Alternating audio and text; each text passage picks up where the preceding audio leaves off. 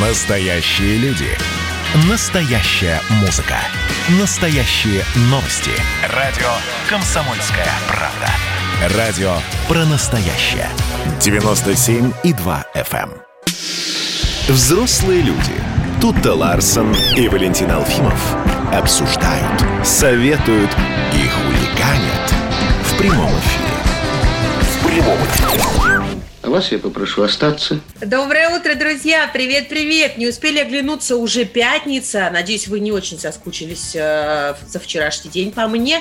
Я ездила в Питер, э, делала там очень интересный благотворительный проект, общалась с удивительными людьми, которые творят чудеса. Ну, конечно, озябла, э, не выспалась. Э, и это все равно не помешает мне провести с вами блестящие два часа в прямом эфире с 8 до 10. И с тобой, Валечка, привет. Привет, привет. А, Петербург подтвердил свое звание города с горизонтальными дождями? Нет, ты знаешь, слава богу, дождей не было, нам повезло. А, и мы были в очень прикольном месте. Я первый раз там была. Э, это такой э, модный район Питера, который называется Севкапель. А, он расположен в районе порта на Васильевском острове. И это что-то такое типа нашего флакона, только лучше. И еще и с огромной акваторией, видом на воду, красивыми мостами кранами. А так там э, тоже куча всяких классных э, кафешек, ресторанов, э, прикольные очень всякие офисные пространства, э, детские площадки, место для прогулок и очень классный концертный зал. Там, кстати, не так давно выступала Земфира. В общем, преобразовался Петербург. Он уже не представляет из себя то самое зрелище, которое было в первых сезонах сериала «Улица разбитых фонарей». Ой, нет, отнюдь, что ты. Петербург прекрасен. а Еще бы, конечно, если бы было вот градусов на 10 выше, было бы совсем хорошо. Но это не судьба, особенно в ближайшее время, да, вот если брать там Москву, центральный регион, да и Петербург тоже это касается, вот у нас, ну, нам грех жаловаться на бабье лето, у нас оно прекрасное, температура воздуха там примерно на 5-7 градусов выше нормы, но уже с сегодняшнего дня, я бы даже сказал, ну, сегодняшней ночи, давайте вот так вот скажем, Первые заморозки в этом сезоне ожидаются аж до, минус, до минус 3 градусов. Ну, правда, Питер это в меньшей степени касается. Больше, конечно, это по Подмосковью. Вот. А днем в субботу 5-7 градусов, облачно, с прояснениями, местами даже возможен небольшой дождь. И обещают, кстати, а, что с 20% вероятностью завтра выпадет первый снег. Ну, возможно, это тот самый снег, который падает и тает прямо на ходу, ну, в смысле, на лету. Вот, и до земли он, возможно, не долетит, но факт остается фактом. Снежинки, возможно, будут на лобовых стеклах у наших водителей. Слушай, ну вообще традиционно же на Руси снег выпадал на покров 14 октября, а и мы уже вот, получается, на пару дней припозднились. Так что пора, пора. Ждем а, еврозиму, как нам обещают да. все синоптики. Ой, ой, ой, нет, опять еврозима, не надо. Это значит, что опять расплодятся комары и будут жрать нас летом. Ужас. Хорошо. Да. Ну, в смысле, плохо, но давайте... Дайте снега. Давайте не будем о плохом, а поговорим о, ну, наверное, тоже о не том, очень... какие мы молодцы. Да, о том, какие мы молодцы, давай. Радио «Комсомольская правда». Про коронавирус, если что, да? Да, но, но не только про, про статистику заболеваний и смертности, а про то, что мы с ним успешно справляемся. И это не какой-то там между собойчик, знаешь, мы такие себе сказали, мы молодцы. Нет, нас похвалила ВОЗ. Ну, в смысле, э, э, тот, который и ныне там. Это Всемирная организация здравоохранения. Главный специалист ВОЗ по реагированию на чрезвычайные ситуации Катрин Смолвуд говорит, что мы молодцы. Власти России э, приняли своевременные меры против коронавируса. Э, речь идет о выделении большого э, числа мест в больницах для пациентов с COVID-19, о подготовке системы, э, системы здравоохранения, ну и всякое там другое. Вот так вот вот. Буквальная цитата ее. «Россия большая страна. Мы видели большие различия в разных ее частях. Да, с начала октября было значительное увеличение числа случаев, особенно в районе больших городов. Мы к этому относимся серьезно. Регионы Москвы и Санкт-Петербурга. В то же время и это э, то, э, то, что, как мы ожидаем, будет иметь последствия. В этих местах были приняты меры, говорит вот это вот самое э, Кэтрин Смолвуд. Да, а глава Роспотребнадзора Анна Попова, которая даже, которую нам интереснее слушать, чем Кэтрин Смолот, сказала, что третья вакцина от коронавируса может быть зарегистрирована через месяц. А мы уже сейчас имеем две вакцины, а третья, а, вот она говорит, будет через месяц. И это будет немножко другая вакцина, не векторная, как спутник Ви, которую мы первыми в мире зарегистрировали, а Пер- она Первая будет... была института Гамалея, а спутник Ви, да. э, э, спутник Ви, а вот векторная была э, Эпивак Корона, она называется, вот эта векторная, ее позавчера зарегистрировали, я ну, как раз позавчера об этом сказал Владимир Путин на совещании с правительством, а это сейчас будет еще одна, третья а прямо спут... уже. А спутник Ви не векторная? Нет, это гамалейская. Нет, я имею в виду векторная, она по не, а, ну, в смысле, не, не по названию не фирмы, а по да, не центровектор, а по воздействию, да. А вот эта третья, которая э, должна быть скоро уже за, зарегистрирована, она как раз э, содержит в себе прям вирус, который лишен инфекционности. Ну, это очень грубое объяснение, на, э, нам эксперты, конечно, могли бы подробнее рассказать, но, как я поняла, вот эта третья вакцина, она больше похожа на те традиционные вакцины, которыми мы уже там прививаемся от гриппа и разных других инфекционных заболеваний. Вот. А, вот. Кстати, про прививки и все такое, Э, наш корреспондент, э, наш коллега Андрей Абрамов сделал прививку от коронавируса, но э, Прикол в том, что он сделал не первую прививку от коронавируса, а уже вторую. Возможно, решил тоже уколоться вот этой второй вакциной. Зачем? Мы сейчас у Андрея, собственно, и спросим. Он с нами на связи. Андрей, привет. Привет. Ребят, ребят, привет, всем доброе утро. Uh, ну, вы народ-то не пугаете, и обо мне лишнего там не рассказывайте, потому что э, дело в том, что я не поставил себе вторую вакцину, да, там, и, и, и третью не буду ставить, так делать нельзя. Все дело в том, что вот та вакцина, первая, спутник Ви, которую разработали в институте Гамалеи, она двухкомпонентная. Э, то есть, если ты, э, если пациент захочет привиться а, а, вакциной Гамковид-ВАК, а это медицинское название вакцины Спутник Ви, то ему необходимо поставить а, два э, препарата, два укольчика с разницей в 21 день, что, собственно, я позавчера и сделал, вот завершив вот этот прививочный цикл, поставив э, второй компонент вакцины. Э, вакцина двухкомпонентная, это такое российское ноу-хау от Института Гамалеи, да, вот э, я разговаривал с одним из разработчиков э, вакцины, э, и он говорит, что везде в мире э, сделали из одного компонента аденовируса вакцину, э, но вот э, почему-то в институте Гамалеи посчитали, что э, поставив э, два разных серотипа аденовируса, вектора аденовируса человеку, иммунитет будет э, еще крепче, еще надежнее. Но, к сожалению, я пока не могу узнать, есть ли у меня антитела, да, и насколько высок и на крепок уровень антител, потому что по условиям исследования, а это именно исследование, а не вакцинация. Ведь, э, по идее, я не знаю, поставили мне плацебо или вакцину, э, так написано в исследовании. Э, только через 180 дней мне измерят уровень антител, и будет э, видно, собственно, что мне поставили, пустышку или настоящую вакцину. Хорошо, Андрей, самое главное, как ты себя чувствуешь? Ты сделал позавчера, но, наверное, побочка уже должна была какая-то проявиться.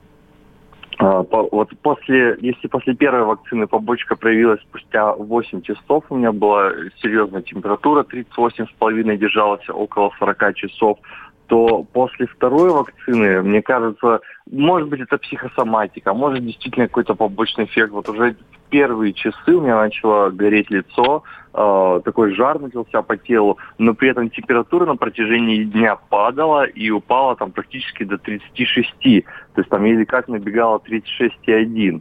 Э, но при этом общее самочувствие было такое, ну, как при простуде, как при гриппе. Э, но оно довольно быстро закончилось, э, то есть продержалось полтора дня примерно такое. Э, а сегодня я уже проснулся понимаю, что ну, чувствую себя, ну, как обычно, никаких отклонений. Слушай, а ты вот после прививки должен дома сидеть или можешь передвигаться, работать, заниматься своими делами? А, вообще, а, там рекомендуется не контактировать лишний раз с людьми, но не из-за того, что я там заразен, да, как многие думают, дескать, э, в вакцинах содержатся вирусы, человек может кого-то заразить. Нет, наоборот, в вакцинах не содержится активного вируса, я не могу никого заразить. А, видимо, это ради чистоты эксперимента, скажем так, чтобы на, на меня никто лишний раз не кашлянул, да, и, э, и там вот эта активация иммунитета прошла как можно чище. Но прямого запрета выходить из дома, да, нет, есть запрет ну, там, на употребление алкоголя в течение трех дней, на курение не более 10 сигарет в день, вот, вот такого рода есть запреты. Скажи, а ты вообще на это решился ради профессионального эксперимента или, или вот прям ты таким образом действительно хочешь обезопасить свое здоровье? А, ну, вот когда, когда мои друзья, близкие узнали, что я поставил эту вакцину, сказали, что ну ты, конечно, молодец, герой, а, но ну, надо было, наверное, подождать, да, там полгодика, да потом бы поставил. А, на что я отвечал, что ну какая разница, поставлю я вакцину сейчас себе или там через полгода, год, когда она станет на такой же массе, как вакцина от гриппа, ей будут прививать вот у каждой станции метро, да, и всех массово будут ее колоть. Ну, поставлю ее сейчас и буду себя чувствовать спокойнее. Класс, спасибо. Будем э, очень благодарны, если поделишься финальными результатами, когда все это наконец-то закончится. Да, Андрей, желаем тебе здоровья, чтобы все вот это бесследно прошло, и у тебя появились эти антитела, и ты стал нашим, не, не, не знаю, путеводной звездой наш в мир безопасности и э, здоровья. Андрей Абрамов, корреспондент «Комсомольской правды», был с нами. А, а заместитель директора по научной работе СНИ эпидемиологии Роспотребнадзора Александр Горелов а, сказал, что можно ожидать стабилизации дальнейшего спада заболеваемости COVID-19 в Российской Федерации в начале ноября а, обещает плавное и устойчивое снижение. Это но, так, на минуточку, уже через две недели. Да, но еще предрекает до этого пик по 17-18 тысяч заболеваний в сутки в стране, что не очень радует. Но вы же взрослые люди. Настоящие люди. Настоящая музыка. Настоящие новости. Радио «Комсомольская правда». Радио про настоящее. Взрослые люди. Взрослые люди. Тут-то Ларсон и Валентин Алфимов обсуждают, советуют и хуликанят в прямом эфире. Слушайте, не просто так Андрей Абрамов, наш корреспондент, который уже второй раз привился от коронавируса, ну, видите, как он объясняет, это просто необходимое условие, потому что вакцина двухкомпонентная, значит, вот это вот спутник Ви, сначала один раз укололся, а через 21 день пришел и еще раз укололся. Так вот, не просто так Андрей Абрамов сидит дома. Даже если бы он куда-то хотел пойти, то это ну, было бы не так просто, как хотелось бы. Да, потому что в Москве ввели, вводят, вводят, да, систему идентификации посетителей ночных ночных клубов по QR-коду. Хочешь, конечно, иди, вопросов нет, но будь готов, а, что тебе придется там с телефона все идентифицироваться, вот, и, соответственно, тогда уже сиди, отдыхай, и будет тебе хорошо. Причем... Да, да, с 19 октября да. Э, доступ работников и посетителей на дискотеки, в ночные клубы, бары, аналогичные развлекательные заведения, открытые с нуля до 6 утра, будет возможен только при условии регистрации номеров телефонов. И надо будет сканировать твой QR-код.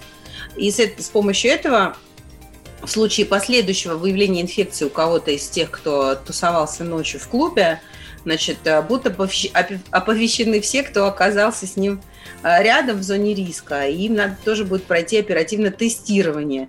Тем самым власти смогут выявить и прерывать новые цепочки распространения коронавируса, ну и заодно э, выявят всех э, любителей злачных заведений Москвы, я так понимаю. Да, я, правда, не понимаю, почему в ноль надо регистрироваться, ну, в смысле, в 000, да, в полночь. Э, почему? Потому что, что вирус если... превращается в тыкву именно в это время. Может быть, тыква превращается в вирус. Вот. В 23.30 не надо регистрироваться, да, нет никаких, нет никакой опасности передать этот вирус, а в 000 надо. Э, ну, правда, не очень понимаю. Ну, ладно, что, с 19 числа вот эта штука будет работать. Если регистрироваться не будут, ну, если заведения не будут этого делать, то штраф 500 тысяч рублей.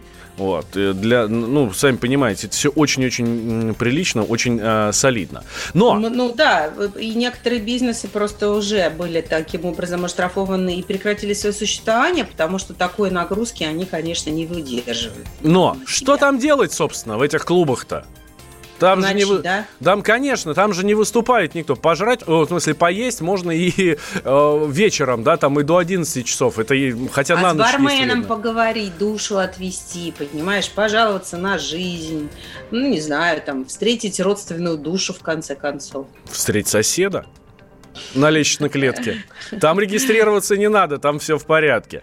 Смотрите, я Это почему не так... всем так с соседями повезло же, Валь. Ну. Э, я почему так говорю? Потому что, ну, собственно, не выступает никто. Ну, в смысле, в, вот эти вот концерты в ночных клубах, мы привыкли очень часто же, практически каждый день. Здесь какая-то дискотека, здесь диджей какой-то, здесь группа какая-то выступает. Не-не-не, практически нет ничего уже. Заказов нет вообще, ни, э, практически ни у кого. Такого не происходило никогда, рассказывает нам «Комсомольская правде» промоутер с 20-летним стажем э, Сергей Лавров. Это не тот Сергей Лавров, про которого вы сейчас подумали. Нет, это другой Сергей Лавров. Вот. То же самое во многих регионах. Э, но там э, с барами, э, там бары, кинотеатры, театры тоже действует запрет на посещение концертов, массовых мероприятий. Вот. А, Иосиф Пригожин, известный продюсер, вот, нам рассказал, что будет вообще в ближайшее время? Как Новый год-то пережить? Потому что корпоративы и все такое. А где Кайметов будет выступать?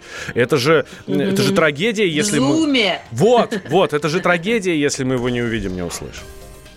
Хочу заверить вас всех, что Новый год будет. Артисты будут гулять, и люди будут гулять, все будут гулять. Праздник как никогда будет востребован, я вас в этом уверяю. Не может проблема длиться долго, не может быть вечная пандемия, как и не может быть вечная радость и счастье, также не может вечная тьма быть. Вопрос сейчас заключается в чем? Мы должны сейчас немножко себя приберечь для того, чтобы Новый год состоялся. Включить свою сознательность, включить ответственность перед людьми. Вы знаете, во во-первых, сейчас не снимаются огоньки. Нет, они будут сниматься, скорее всего, в ноябре и в декабре, в последний момент. Потому что сейчас безответственно в этот период роста пандемии заниматься съемками, там, концертами. Да, нам нужны деньги, у нас есть предложение. Знаете, мы работаем корпоративы, но мы работаем их тихо. Если раньше их громко работали, все хвастались друг перед другом, сейчас просто все перестали это делать. Сейчас, если кто-то и гуляет, то гуляет тихо. Э, продюсер, продюсер Пригожин. Э, то есть, в принципе, поберечься надо, но тихо можно не беречься. Да. Если а. тихо. Тихенько, тихенько. А, очень, э, ну, вообще, на самом деле, конечно, работникам развлекательной индустрии не до смеха. Кинотеатры и театры не работают. А, вон, недавно в Москве рейд прошел пенсионеров в театрах гоняли, бедных, которые там по дешевке, по какому-то своему там возрастному абонементу три месяца назад купили билеты на спектакль, а им сказали, все, сидите дома, понимаешь? Ну, люди не выдержали, все равно пошли в масках и перчатках, но нет. Вот С нами на связи научный сотрудник лаборатории Ладно. нейрофизиологии научно-исследовательского института судебной психиатрии имени Сербского Ольга Коротина-Гессе. Ольга, здравствуйте. Доброе утро. Да, здравствуйте. Э, Оль, вот люди перестали ходить в кафе, в бары, в кино, в театры. Из... Кто-то перестал, других просто выгоняют оттуда. Сейчас еще и от корпоративов не будет. Что делать? Как это на нас отразится? Мы же все с ума сойдем. Или нет? Нет, не сойдете. Не сойдете вы не с ума. Это сто процентов. Дело в том, что наша психика имеет великолепное свойство адаптироваться. И вот вспомните, если когда была первая волна, в общем-то, это была паника, ну, это был ужас, это было очень большое обращение людей к психологам, к психотерапевтам, что происходит, как нам жить, то сейчас это все более-менее стало спокойным и размеренным. Но, ну, я так считаю, что у нас все-таки такая патриархальная э, страна, Поэтому э, у нас есть такие нападки на людей, которые э, ходят в масках, в перчатках. Вот обратите внимание, говорят, ну что вы тут устраиваете, не нагоняйте панику, ничего страшного. Это, конечно, не очень хорошо, потому что действительно те меры, которые предлагаются, они для человека достаточно простые, но они эффективны. И поэтому, если каждый из нас будет это делать, это, об этом уже говорят везде в СМИ, но я вот повторяюсь, да, но если каждый это будет делать, то, конечно, риск снижения э, заболевания будет немного меньше. Поэтому с ума никто не сойдет, психика садаптируется и будет прекрасно себя чувствовать.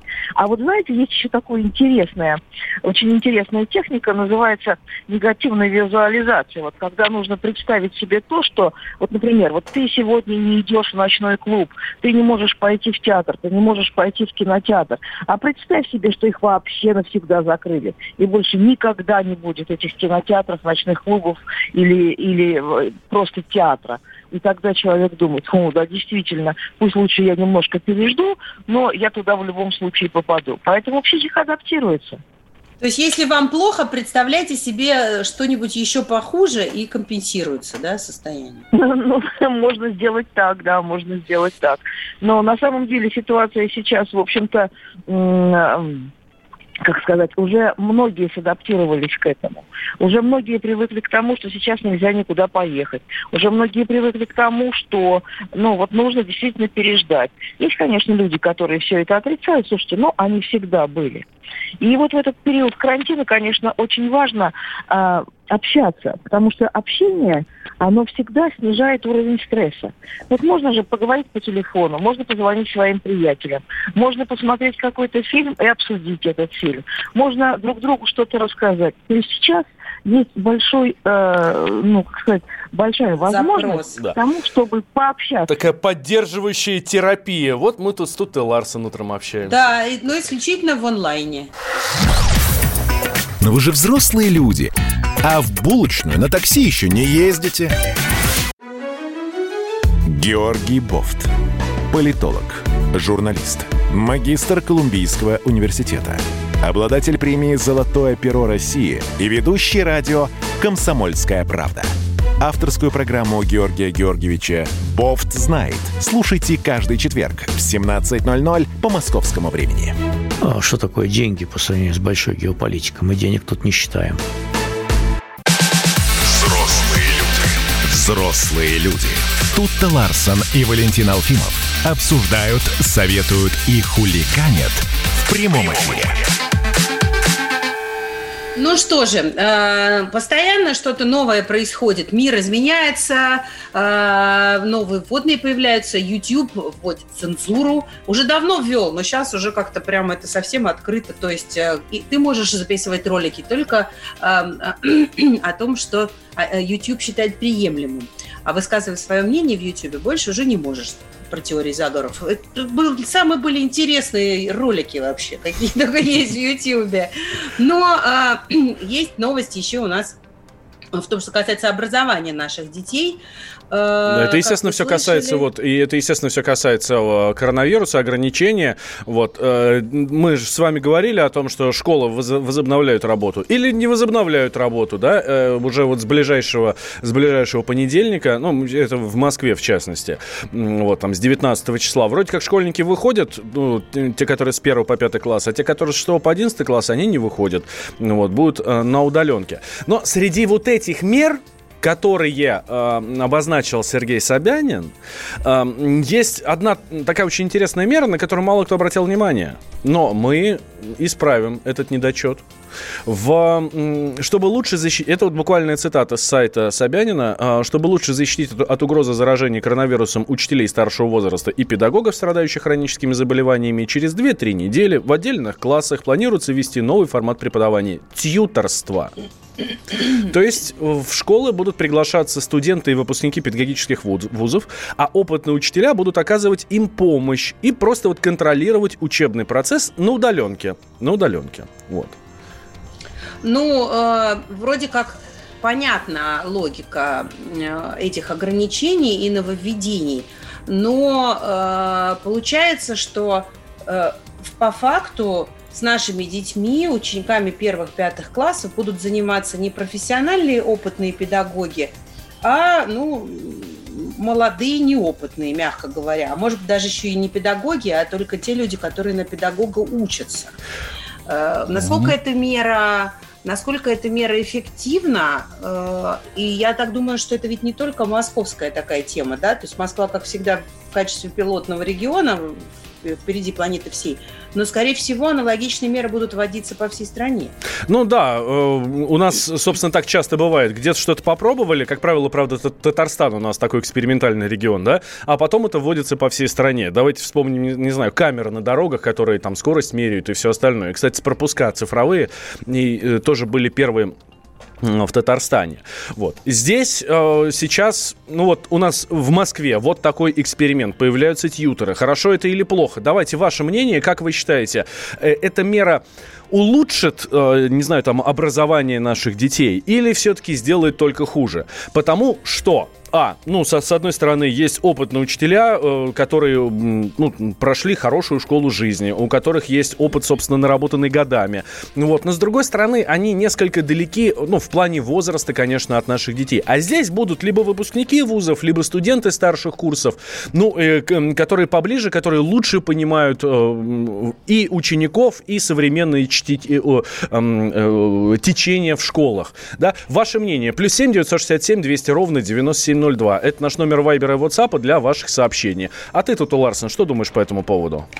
А, честно говоря, в нашей школе, э, поскольку у меня дети учатся в частной школе, вообще решили оставить детей на удаленке, потому что с таким количеством учителей, отправленных а, а, на удаленку уже, ну, просто никакими тьютерами не справятся. Угу. В общем, решили, что эффективнее для детей будет продолжать общаться со своими педагогами, но в онлайне. Не знаю, хорошо это или плохо, а, поскольку у меня двое детей, одному 15, он должен был сидеть дома, а другой 10, она должна была в пятый класс ходить, то, наверное, хорошо, что, ну, по крайней мере, расписание у детей будет э, похожее, да. Угу. Но мне, мне бы, э, я понимаешь, здесь вступают в конфликт э, мои личные какие-то хотелки и объективная реальность, в которой ну, действительно человек в 65 плюс э, находится в группе риска. И даже если бы я очень хотела, чтобы там все учителя остались в школе, это, это ну, реально невозможно. Да? Поэтому, наверное, я, э,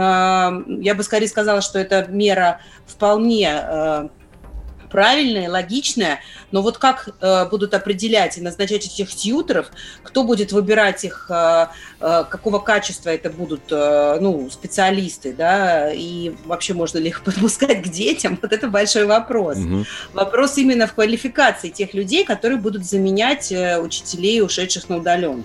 С нами на связи Сергей Кибальников, ведущий научный сотрудник Института проблем образования МГУ. Сергей Владимирович, здравствуйте. Да, Доброе здравствуйте. Утро. Вот эта история с тьюторами, не опасна ли она? Э, вы знаете, ну, я думаю, что, конечно, что-то нужно менять, потому что э, вот э, я так думаю, что современная школа все-таки, ну, по крайней мере, у нас она находится, ну, как сказать, как корабль э, без э, руля. Его несет то туда, то сюда, и Э, вот что-то должно измениться. Не знаю, как это назвать. Э, тьютер мне очень-то не очень нравится. Я бы просто сказал по-русски наставник, uh-huh. который бы просто, он, он как лоцман, понимаете, вот опять же так, вот с кораблями, если взять метафору, то есть лоцман проводит корабль, когда он идет, ну, так сказать, где-то там можно сесть на мель. Э, точно так же мы сейчас находимся в ситуации, что дети могут сесть на, сесть на мель, потому что они не очень э, подго, подготовлены вот к такой э, ситуации. Она не очень ординарна. Поэтому как мы назовем, не знаю, то ли тьютер, то ли наставник, то ли коуч, там много можно что придумать, но какой-то третий должен быть, потому что это, будем, будем говорить так, лоцман. Лоцман, mm-hmm. который поможет э, выйти э, на правильное русло вот в условиях вот этой э, сейчас пандемии COVID-19. Я так думаю. Ну, а эти, вот э, мы же ведь говорим еще и о самых маленьких школьниках, да, это начальная школа, первые, пятые классы могут ли действительно а, люди, которые ну, мало имеют опыта, которые, в общем, еще не педагоги, а только могут ими стать. А, э, действительно ли это хорошая идея допускать их вот к деткам в самую начальную школу? Они ведь могут наделать ошибок. Вы знаете, вы наблюдали, как ведут себя дети, которые даже не умеют разговаривать, но э, э, что-то делают в песочнице. Они, э, они говорят жестами, и они делают по принципу «делай как я». И когда я вот наблюдаю, как дети делают куличики – они, ну, к сожалению, я вот сейчас э, по радио трудно это, а, а если это было телевидение, они это все показывают. И они учатся друг у друга. Э, вы знаете, я сейчас, например, очень часто, у нас сейчас э, есть такой про, э, про, проект IP Lab. Мы создали в школах учебно-исследовательские лаборатории, и я сейчас в таких лабораториях работают дистанционно. То есть я как, как, э, как, как бы тьютер, э, как вы говорите. Так вот, э, собственно говоря, здесь получается такой симбиоз. Мои студенты работают в школе, это, например, в городе... В общем, Сергей Владимирович, Дубна. бояться не стоит, да? Да, нет, я думаю, что мы ну, хорошо, сейчас да. вместе Сергей Кибальников был с нами, ведущий научный сотрудник Института проблем образования МГУ. Но вы же взрослые люди.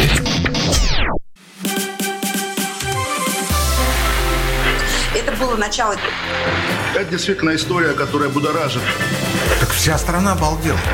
И Россия родина слонов, она от океана до океана, да. И мы, мы всегда правы, мы никогда не сдаемся. И самое главное, что же будет дальше? Комсомольская правда. Это радио.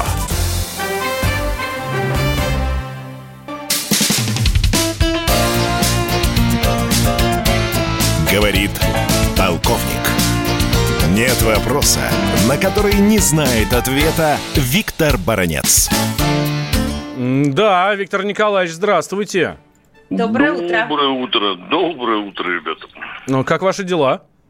Прекрасно, работаем. Сегодня ждал очередной материал 6 часов утра послал начальнику. Mm. Виктор Николаевич, вы всегда так рано встаете?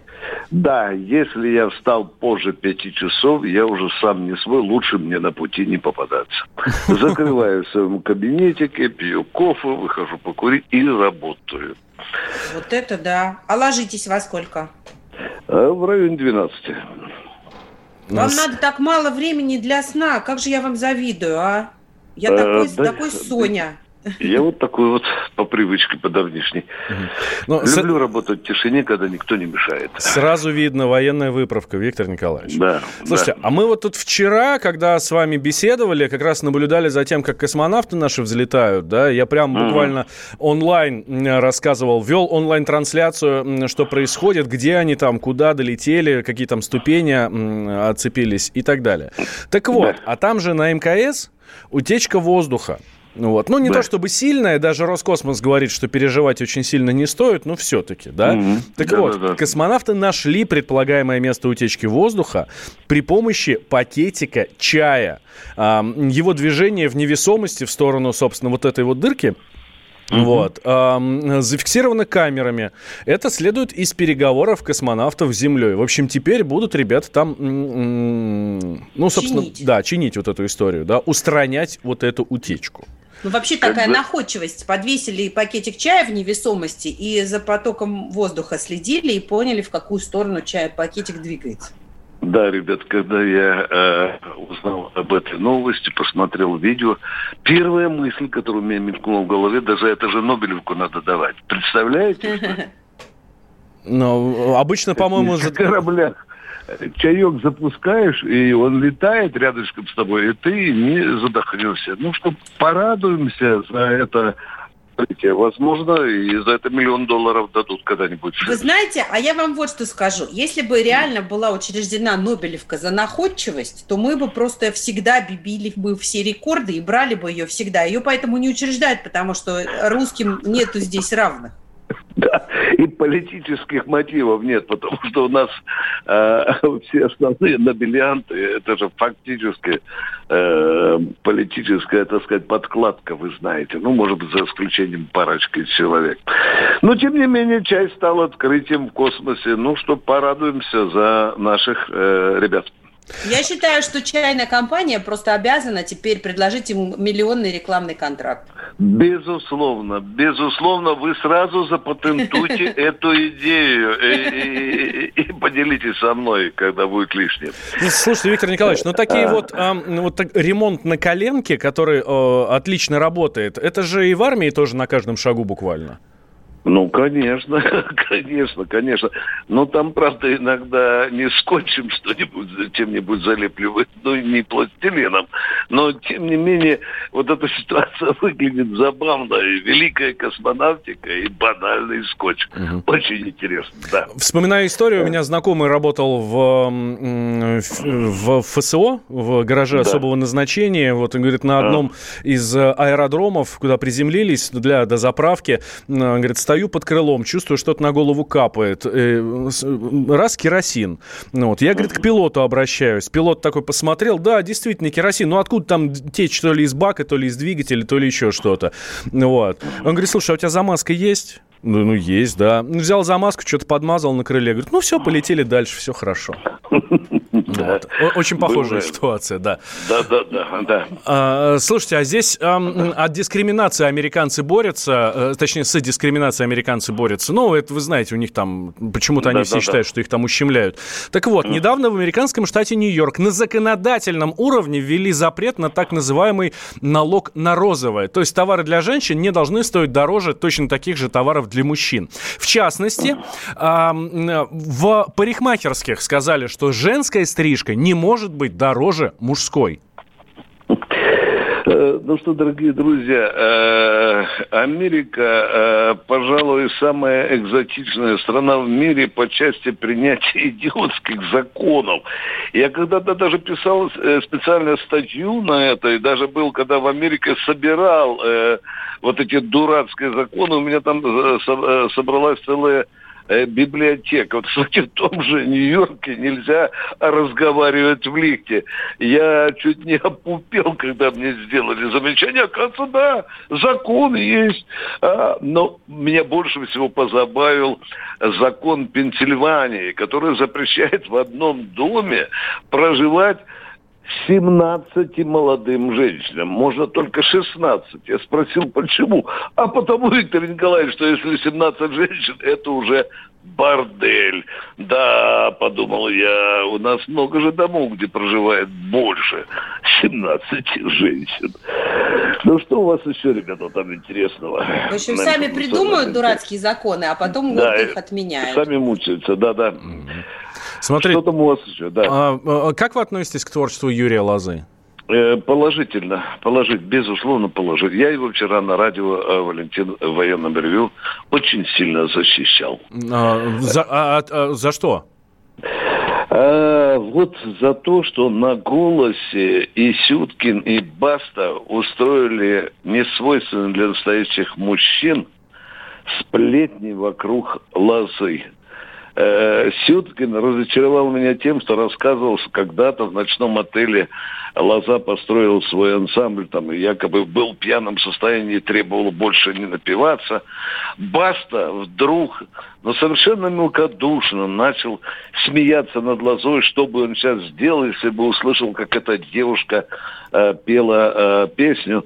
Ну, э, я знаю, Лоза бы никогда по Первому каналу перед миллионами зрителей не сказал, что когда Сюткин лежал когда-то э, лицом, э, фейсом в тазике с оливье. Это мелко, мелко совершенно.